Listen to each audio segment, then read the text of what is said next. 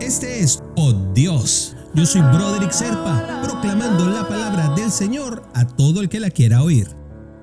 El devocional del día de hoy nos lleva hasta Proverbios capítulo 3 versículo 11 y 12. Hijo mío, no desprecies la disciplina del Señor, ni te ofendas por sus reprensiones, porque el Señor disciplina a los que ama, como corrige un padre a su hijo querido. Caramba, qué fácil, ¿no? Es entender lo que sucede con este versículo. Es un padre amoroso que de todas formas en algún momento tiene que reprender a sus hijos que cometen un error. Es sencillo, el regaño se vale.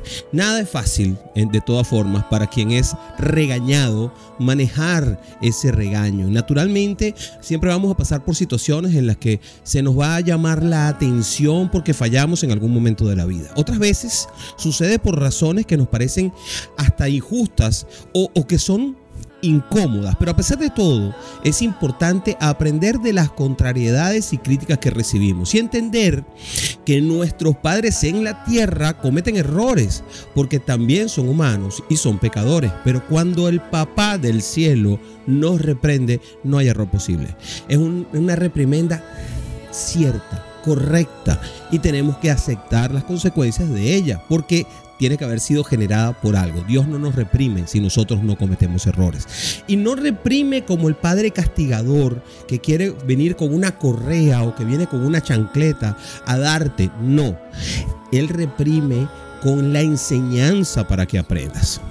Hay que acordarse de cuando nuestros padres nos reprendían. Por ahí anda un meme de una señora con una chancleta en la mano eh, o con una chola, no sé cómo le dirán en tu país, una sandalia en la mano, ¿verdad? Que nos da mucha risa. Porque eso casi todos lo pasamos en algún momento. El mundo ha venido cambiando. Se va pareciendo cada vez más a Dios en la manera en que se reprime. Pero cuidado, ¿eh? Porque también hay una cantidad de errores en la forma en que se reprime ahora mismo. Cuando se reprime es porque nuestros hijos cometen errores o cruzan límites de valores que nuestros padres nos enseñaron. Y eso, a pesar de que nos entristece, que nos regañen, pues es difícil de, de afrontar pues tenemos que entenderlo porque es parte de nuestra maduración como seres humanos. Ahora, la Biblia también nos reprende. Ella nos muestra aquellas áreas en que nos equivocamos y nos guía por el camino de Jesús, que es nuestra meta. Hay que acordarse siempre de ello. No vamos a llegar pero tenemos que tenerlo como punto focal. Además de eso nos enseña a través de historias cómo podemos corregir los errores que estamos cometiendo.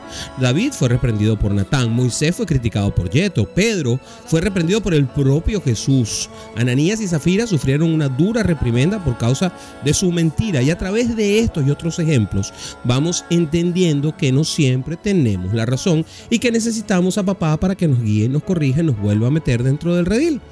Ahora, entiende que Dios siempre quiere corregirte de manera amorosa, aunque pensemos en el momento, en el calor del momento que nos está, está siendo demasiado injusto o fuerte con nosotros.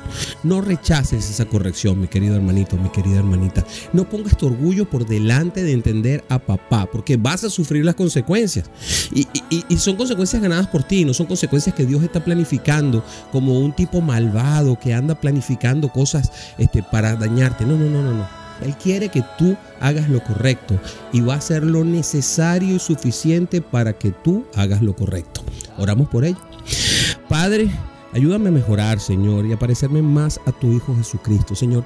Permíteme entrar en el camino, entender que cada vez que tú me regañas, que me reprimes, que cada vez que algo pasa que no estaba dentro de mis planes es porque tú quieres poner un límite al cual no debo pasar para que pueda seguir el camino de lo que tú tienes preparado para mí, Señor. Te agradezco en el nombre de Jesús. Amén, amén.